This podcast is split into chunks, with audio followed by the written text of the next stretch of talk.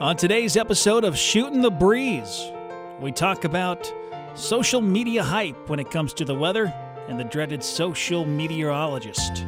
We'll explain what we're talking about and the positives and the negatives of such a thing. So sit back, relax, and enjoy the ride. And enjoy our conversation as we shoot the breeze with your local weather authority.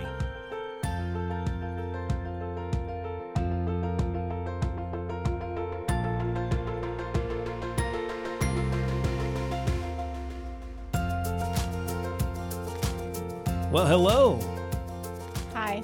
I'm your local weather authority chief meteorologist Chris Yates, joined by meteorologist Molly Naisland. Hello. And meteorologist Adam Sherwinski. Hi there.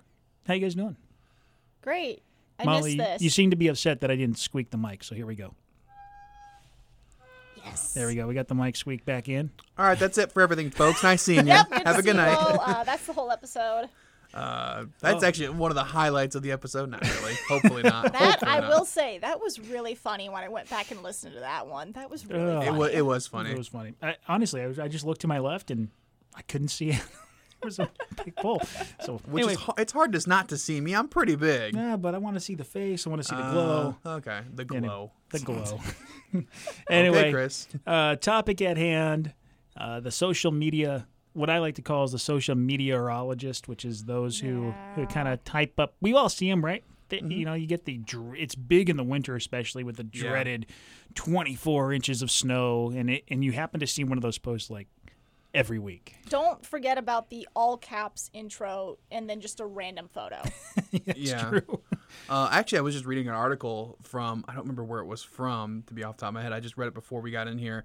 And it was back in 2019. There was a page called Meteorologists. Now, the meteorologist was all caps. Yeah. And they still exist. Oh, really? They still exist. It's a page, and they were talking like this. You know, they had the asterisks and the dot, dot, dot, big letters, you know, capitalizations all over the place. And I was reading, and I'm like, that just sounds, it said killer storm. And I'm like, oh my gosh. And they said most of the snow is going to be, it's like, we're still on the way for this. And most of the snow is going to be in Minnesota. And I think it verified only 5 inches of snow, 5 inches tops anywhere in Minnesota that day. So, yeah. Ugh. Yeah. It's important to remember, especially as we go into the severe weather season, because you're going to see this with severe weather as well.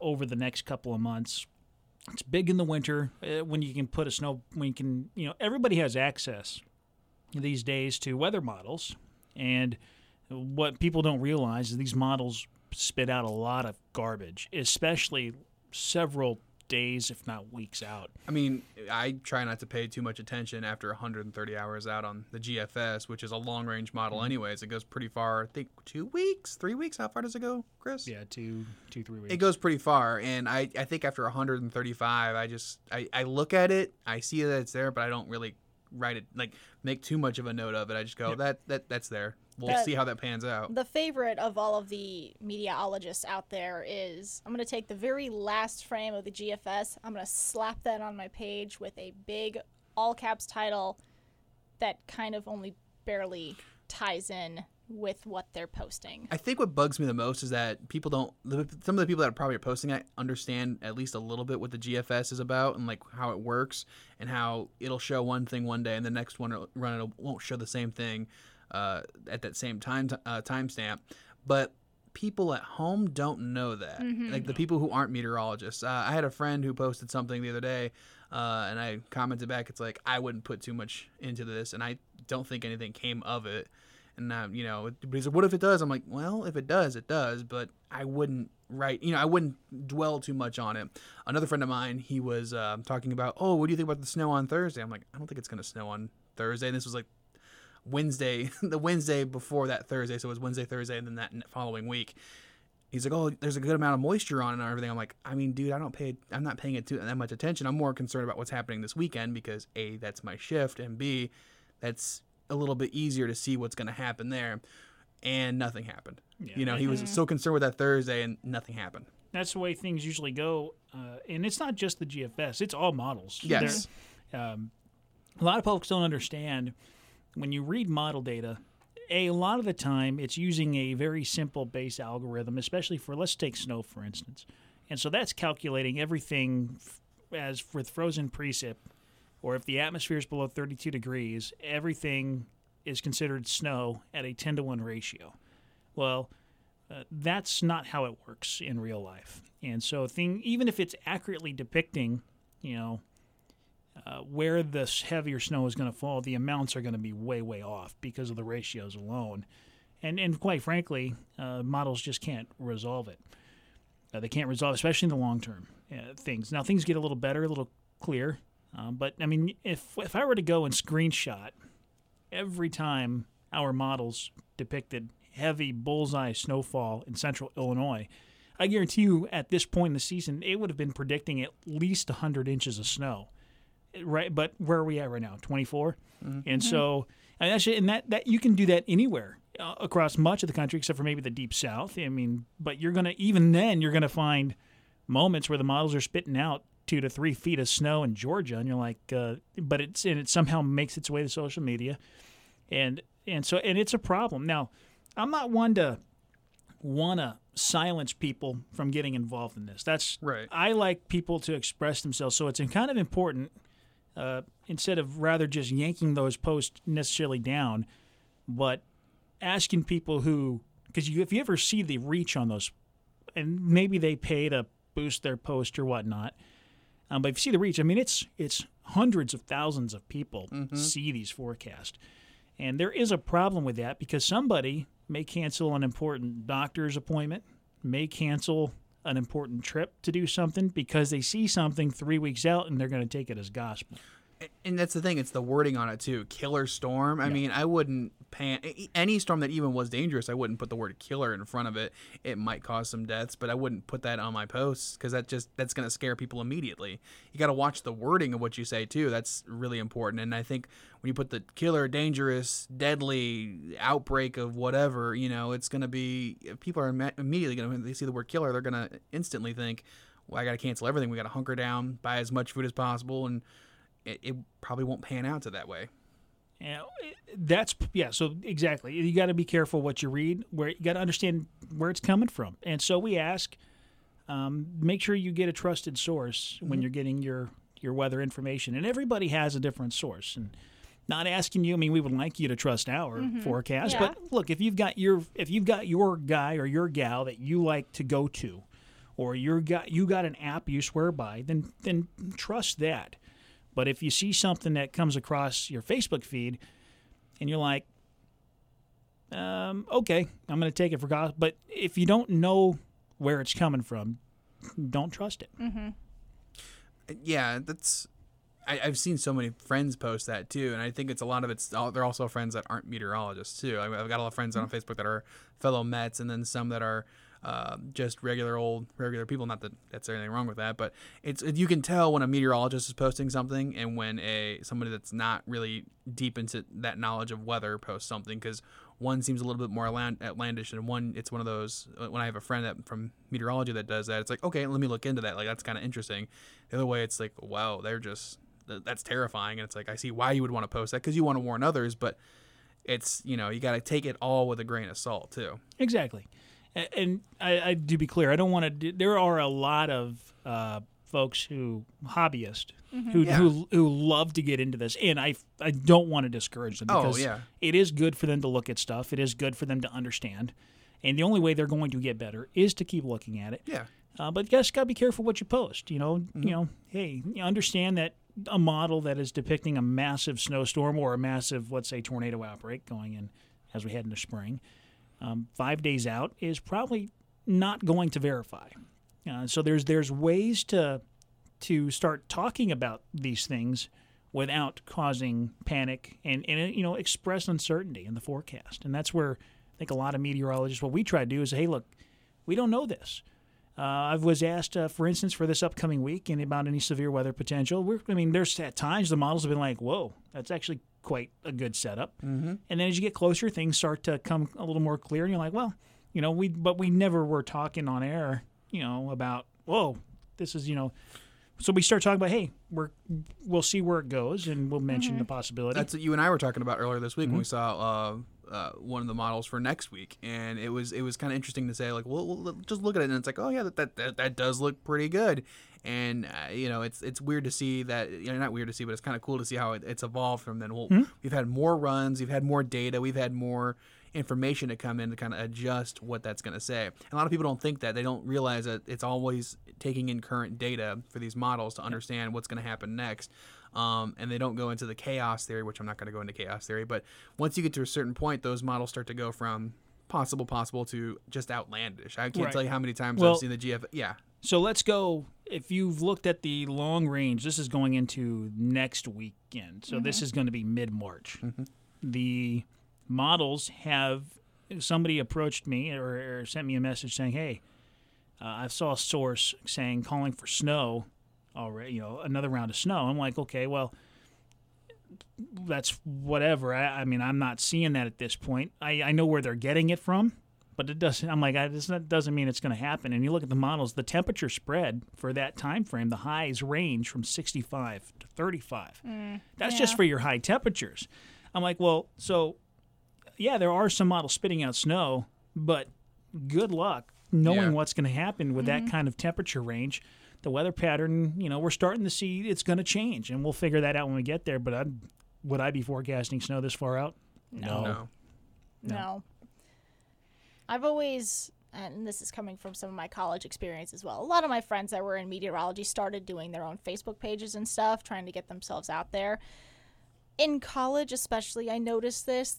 Some of my friends would kind of butt heads a little bit with some of these other pages that were posting essentially misinformation at that point, just because it was, a model data that was very far out, wasn't completely up to date, and they would try to butt heads just a little bit on social media, trying to say, hey, this isn't the right thing to be posted. This is more of what we're focusing on now is this part of the forecast, not this thing that's 2.5 weeks out. Yeah. So... I had friends that would actually, they would look far down the stretch like we did, but at the same time, he's a buddy of mine, he's a storm chaser, really great guy. He would first get really excited about it. It's like, oh, looking good. And I tell him, Cameron, we'll have to wait and see. About that time period comes up, I said, so are you chasing today? No, I'm not chasing today. Have you seen it out there? I'm like, exactly. I don't. And early on, I realized not to go too crazy with model data. Like, I don't say take it one day at a time, but I take each model run at a certain time, and I take each day, I guess each day at a time too, and just to see what's going to happen, because I'll have that in the back of my head. Okay, it's been spitting out this. How long is it going to spit that out? And 9 times out of 10, it's something completely different or slightly different at least. All meteorologists go through a growing phase.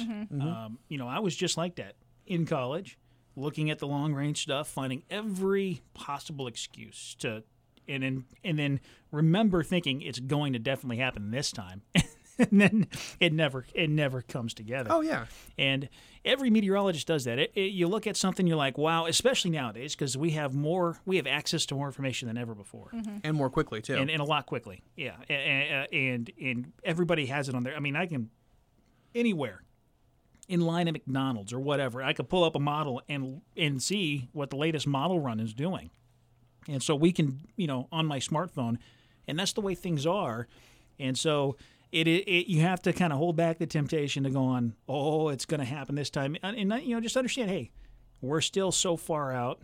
Let's not create panic. We'll keep an eye on the situation over the next couple of days. So to kind of combat that, because I don't want to pull people off, social media for these things, unless they're using one problem that I know we have come across in the past, are people actually using pulling station graphics down, really, and copying banners and stuff, and now you're getting into some legal issues, or using the National Weather Service's logos and or their types of warnings and stuff, and then issuing their own stuff. Now you're getting into an area where, okay, now you could be causing some sort of panic. And because now you've got something that looks a lot like a government source. And so we've had that problem. That was big. That was a big problem, especially at the onset of all this. I think some of that has calmed down a little bit. Now you just get a lot of raw model output. But that's something, that I know the Weather Service has been combating on their end. But for TV stations, it's been folks taking graphics of theirs and then changing things and putting it out there. And so just be careful. In your experience, Chris, if I may ask, since you are been in the business a little bit longer than Molly and I have, I mean, how much of this has, because you kind of started getting into it when social media like started to really be more of a part of our as meteorologists, part of our like our I repertoire. Started our my last station. I started the social media pages for at least for the weather stuff. And so tell me about your experience going from the beginning of the onset of being a meteorologist in that kind of era, in the beginning of your career, to now, I guess, dealing with meteorologists. It got to me. It doesn't seem as bad now, but I'm also in a different part of the country, and I'm not surfing social media as much as I was 5 years ago. Yeah, but that's because it's work to me. So yeah, I mean, but it's still a problem. Back then, though, it wasn't a huge deal. Facebook was at the time, and I don't even think Twitter was really around yet when I was, at least for this kind of thing. I didn't get to Twitter until 2011. So it was for news. I mean, it was there, but we never really utilized it for weather purposes. It was just too quick updating, and we just didn't realize the potential for that. But we started seeing more and more pages popping up. And you can kind of see, okay, this is actually going to end up being a problem. And even in college, there were a few pages. This was before really they had the professional pages thing for Facebook. Everybody you had just friends, and so people would friend these people that would just go out and put out all this stuff. And you can see it in college that it was starting to ramp up. It didn't take long, and you saw where it was going. And then in 2008 to 2012, it was a little got a little bad there with some of the stuff I've seen, but we still get it. I mean, mm-hmm. You just get more of it, and I think people are. I mean, there's more shares and stuff, but people I think are more eye-rolly over it. But you got a lot of folks listening to this podcast will go maybe thinking to themselves, well, I never trust that stuff anyway. But you got to take yourself. If you're listening to this podcast, you're probably a weather enthusiast, or you like enough weather to listen to us. Yeah, which we appreciate. Yeah. And that you were kind of mumbling, but you got to understand. Remove yourself out of that weather weenie mentality, and put yourself into somebody who doesn't know. Just occasionally happens to look at their phone app to find out it's raining or it's going to rain that afternoon, or watches you, or watches the newscast, and that's the only time they get weather. And that's it. Yeah, mm-hmm. And so. They may not realize. They may see that. And, here's what I like to see is that when people see that, I usually get bombarded with messages. That's what I was going to ask next is, what's usually the response when you see those things? Like, do people come to you and say, what's going to happen, Chris? A lot of the folks in our industry actually get real frustrated. And it is frustrating because it's just an onslaught of messages that never ends until you address it. To me, I'm like, look, hey, at least they're coming to you. Mm-hmm. That means if they're coming to you, if they're asking you, they trust you. And so, I say, hey, look, keep asking those questions. And then I'll usually end up addressing it when I get into work, because a lot of them come up. It's usually a morning, and I'm not working, and my phone all of a sudden starts blowing up because somebody posted something at midnight the night before. And, they showed that dreaded run. I'm like, oh boy. And so when I get in, I'm like, all right, here's the deal. No, this is right. But at least they're asking the questions, because that means they trust you. Yeah, which I do appreciate, because, like I said, my buddy was like, "Have you looked at this and this?" And at least he talked to me about it. Mm-hmm. I think part of it was he even said, "I just want to make conversation with you in your own field." And I was like, "I appreciate that," but at the same time, wait a minute, let's roll back a little bit and let's dissect this a little bit. But otherwise, yeah, it's just interesting to see that there are pages, too, that do something similar, but they do it. I think they do it well. They don't do the GFS 100 billion hours out. They go, hey, this is, they start to get more nitty and gritty with it, like as most meteorologists would. And I can't really think of some pages off the top of my head, but there are pages out there that aren't really tied to a specific meteorologist or a meteorology organization. But they'll try to frame it as more of a discussion. Yeah, and I think that's pretty cool. That's cool. However, sometimes I have found that people miss the discussion, take the image, and just share it and without understanding what they're looking at. Kind of like taking it out of context. So look, if you are a weather enthusiast out there and you're thinking about, and you are doing, maybe you are out there forecasting or you're out there, trying to be part, great. Just be careful. Don't post raw model output. You'll never see me post. And look, this happens in the news industry too, and it drives me up a wall sometimes, depending on what they're showing.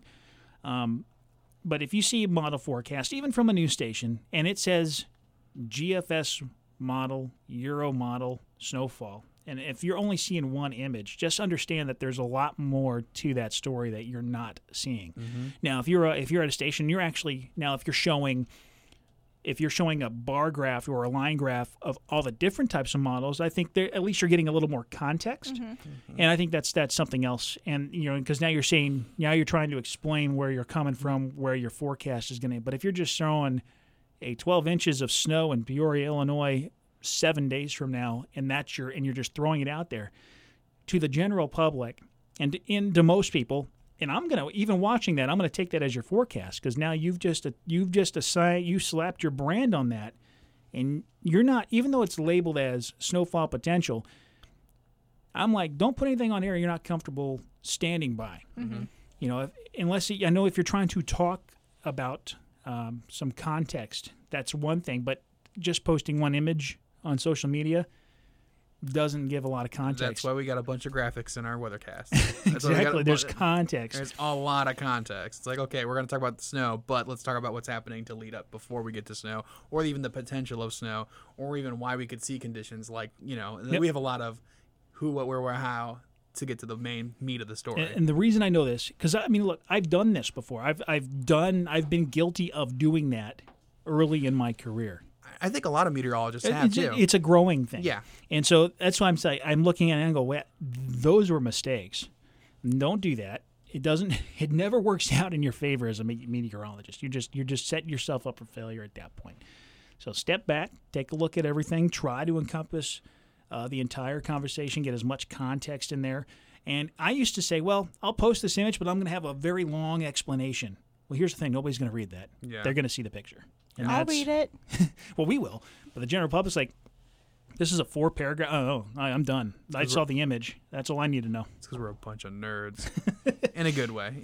Again, there's places for it. But, just at home, be careful what you're, make sure it's a trusted source. And even if it is a trusted source, make sure that that these are folks, if they do have a habit of just slapping their branding on a model and running with it, I would kind of shrug it off. Don't take it.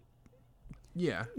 Take it for what it is, which is just a raw model output showing you something that's probably not going to happen. That's kind of another reason why we like doing all of our video updates and stuff, too, because at that point we're having a conversation with people, mm-hmm. and we're able to really explain, this is what is happening, this is what we are predicting is going to happen, and it's not just throwing something out there and leaving it. It's a full conversation, which we love to do, especially in this industry. Yeah, mm-hmm. the Facebook Live stuff, mm-hmm. for me has been awesome for getting the word out, and actually, trying to the best we can to talk to the people who, answering their exact questions about a situation. This is especially true for severe weather. Mm-hmm. Look, you could say, what time is a tornado going to hit my house, or isn't going to hit? We don't know the answer to that question, so you can ask it all you want, but you're going to get a very vague look. It's possible, there's going to be storms with tornadoes, or there's going to be storms with hail, and if they're going to come through, they're going to come through between this window. But that's about it. But if you're asking me, are we going to get hit? We can't tell you that. I think another thing people have to realize, too, is not all forecasters have the same forecast. Well, that's true. Mm-hmm. There might be a general consensus on one or two different things, but, my forecast, if I were to make a forecast and then Chris were to make a forecast right now, and then Molly were to make a forecast right now, and we were just not even looking at off of each other, knowing whatever each other has seen, just going on our own abouts, it would be a little different. Mm-hmm. Probably the same message overall. Yeah, but numbers would be slightly different, timing might be slightly different, but the idea would still be the same. Yeah, and you'll have the general idea. It'll all be similar. Right. Now, look, there are going to be some Mets that pick up things a lot sooner or a lot faster. I've had some pretty big wins and some pretty big busts in my career, but even in my time here in Central Illinois, But eventually, over time, you start to pick up, you start to see things. It's almost pattern recognition. You see things, you're like, yep, I know this pattern. I was really good at this back in Colorado and Wyoming, and it's just now I'm starting to see that here in central Illinois. It's taken me this long to get there because I came in and I know a lot of stuff, but the weather here was a lot different than what it was in Colorado and in Wyoming. And I could tell you what, based on the pattern, I'm like, oh yeah, this is going to happen out there with a lot more confidence than I could tell you. But now, over the years, you see something, you start to recognize patterns. You're like, you know what? This actually has a chance of doing something now, and then sure enough, it'll happen to some degree. But it's not perfect. And that's why that intuition, that forecaster intuition, after you doing it for years and years, does play, I think, a better role than just showing raw model output, because you can interpret it a little bit differently. So, there are pages I follow that aren't, I wouldn't call them meteorologists, but they do talk about weather in different aspects. So, like, one is Today in Weather History. I think that's what it's called. Mm-hmm. I might have to be wrong on that. But they literally just post a picture from, like, 1874 something tornado that did this much damage in this place, and it has, like, a picture of it, or, like, that kind of stuff I find interesting. I love weather history because there's so many interesting things to see. Like, if they have a picture of the Tupelo, Mississippi one from years and years ago, from the 50s, like, that kind of stuff is really interesting to me, or the 40s, 30s, I don't remember. But those are the kind of ones that are really interesting to me because, yeah, it's a meteorology page. They're not really putting out forecasts, but they're still talking about it. And I like the pages that kind of steer that conversation, not just about the forecast, because there's a lot more to meteorology than just the forecast too. Absolutely. There's going to be a lot of, it's about impacts. A lot of folks want to know, how much snow am I going to get? But let's say the forecast is for 6 inches of snow, but there's no wind. It's happening at night, and but then let's say now we're going to get 3 inches of snow out of another storm, but there's a lot more wind. The impacts are probably going to be worse with the lighter snow than the bigger one. Mm-hmm. And so it's not always about what has the bigger number or that. It sometimes it comes down to impacts, and so. Try to find a source that's also talking about the impacts. What's going to impact you? How is it going to impact you? The when, the wheres, the hows, and, so if you're interested, maybe the whys. I mean, we try to get into the why sometime on our forecast. So 2.5 minutes, 3 minutes is not a lot of time to do that on TV, but that's where our social media stuff kind of goes into. We can kind of dive into that. That's why I do a Facebook Live every once in a while at around 10 to 11, where I do two casual weather talks. Yeah, there you go. That's a good time to dive into the why. And I keep it very casual. It's like, what are your questions? Mm-hmm. Let's answer your questions. All right, cool. And if I don't have a specific answer, I'll try to work on it. Sometimes Molly walks in on my... Yeah, sometimes I just kind of appear in the background and then disappear. My Facebook Lives. And they're meant to go behind the stuff that Molly said or you said or I said the other day. Just kind of say, okay, we talked about... Here's our chances for this. And then someone can ask, well, why are we getting that? And I can go, okay, here's why we're going to see this. Or maybe something that wasn't really addressed as well. Maybe they said, okay, well, about next week? And I can tell them, hey, next week we're not really expecting this, or we are expecting this, or this is what model output's been so far. However, take it with a grain of salt. I can kind of dive in a little bit more than what you guys, because you guys get, what, 2:45 to 3, maybe sometimes 3.5 if we're lucky. So we can't get as much into it as we want to, but this allows people to see kind of the forecast and beyond, behind it, what the thinking is, and beyond just what we just spat out that morning, or said that morning. I shouldn't say spit out. Yeah, as we head into severe weather season, just make sure you're trusting. Make sure you're getting your information from a verifiable source that you trust. And if that's us, we love that. That's great. Mm-hmm. If you love the competition, fine. We prefer you to like us, but Weather Service is also a good source too. I love following National Weather Service. They got great info. And social media is actually pretty good. Yep. So be sure to check that out. And one before we leave, before one parameter, one thing I want you all to watch out for, and see how many times you guys see this come across your social media feeds, is somebody posting the significant tornado parameters ahead of severe. Ah, good old SIGTOR. So this was a big. So we had a lot of this back. This was back in March of last year. We had some very high SIGTOR values for an event. Now we did get tornadoes. We had, that was the day we had one come through Peoria. That was end of March. End of March. Mm-hmm. Yep. And, you know, a lot of, but the social media hype there, and look, there was reason, there was some significant concern because the setup, it looked really good. Mm-hmm. We had very good shear, decent instability, or we were expecting it to come in. Now, it was not as high as it was expected to be. More on that in just a moment. But the raw, if you looked at it, the basics were kind of there. Mm-hmm. And so even the National, I think the National Weather Service, they might have put out, I don't know, was it a PDS tornado watch for that? They put out a PDS that day. Yeah. So, and those are the ones, and when you start getting to the PDS tornado, you're talking serious, you're talking the potential for some very... particularly dangerous situation. Yeah, that's what PDS means.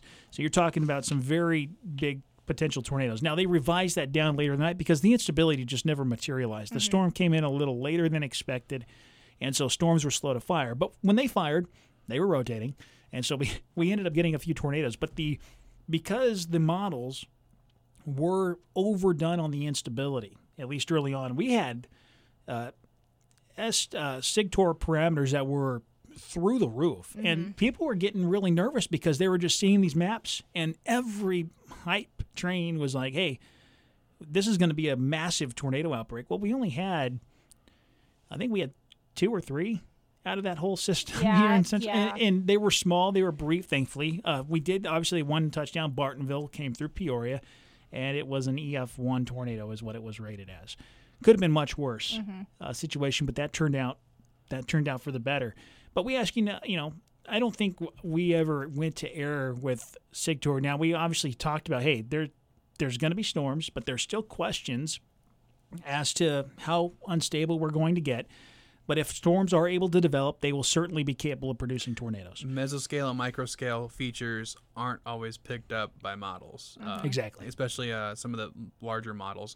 Because you could have something that looks really good on synoptically or a big scale.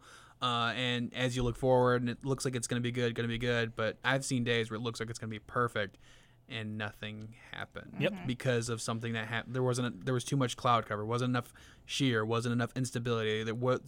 We never even had rain that day because something happened there. You know, there's always something there that models don't pick up, and I think people also need to realize, especially during severe weather season. As you go into the summer, it's going to be warm air aloft, and that is very challenging for the models to pick up because if it's just a little too thick, if you can't get through it, if the air can't rise through that warm air, you're just going to end up with a warm and muggy day and not have any storms. Yeah, and people, and I shouldn't say people, but GFS and all those models don't always pick that up. Nope. And even on days where it's the day of, you know, we finally pick that up a little too. Sometimes it'll be like halfway through the day or what would normally be the event, and we go, maybe this is going to be a bust. Yep, and that's where the soundings from the Weather Service, the weather balloon launches, and look, ahead of active or big severe weather days, they'll do special launches to sample the atmosphere, and that's where we finally see what the atmosphere is actually doing, because we can look at it, and it's just all model data. There's some satellite stuff that helps us out. You know, we can see where things are starting to bubble a little bit, and we can see if that's going to help, and so, you know, there's a lot of signs we can look at, but... sometimes, it kind of takes up until the hour before that we either know it's going to happen or it's not going to happen. Yeah. Thunderstorm activity is very much an hour-by-hour situation just because there are so many things that factor into it, and all of those things can change in an instant. And, of course, that's what we're here for, to keep an eye on. It's our job. And we love it. All right. You guys want to give this one a wrap and... call it good? Like a crunch wrap, chicken wrap. What kind of wrap we talking about? I haven't had lunch. I'm starving. Me neither. I'm thinking food right now. Yeah. Same. Food. All right. Well, we got to leave with our corny joke, and so this one I cannot take credit for. I got picked up from Rebecca Brumfield, but I thought it was funny. It's not quite weather related, but I think you'll all get a kick out of it. All right. Knock knock. Who's there? You. You who? Big summer blowout, half swimming suits, clogs, and a sunbalm of my own invention, yeah?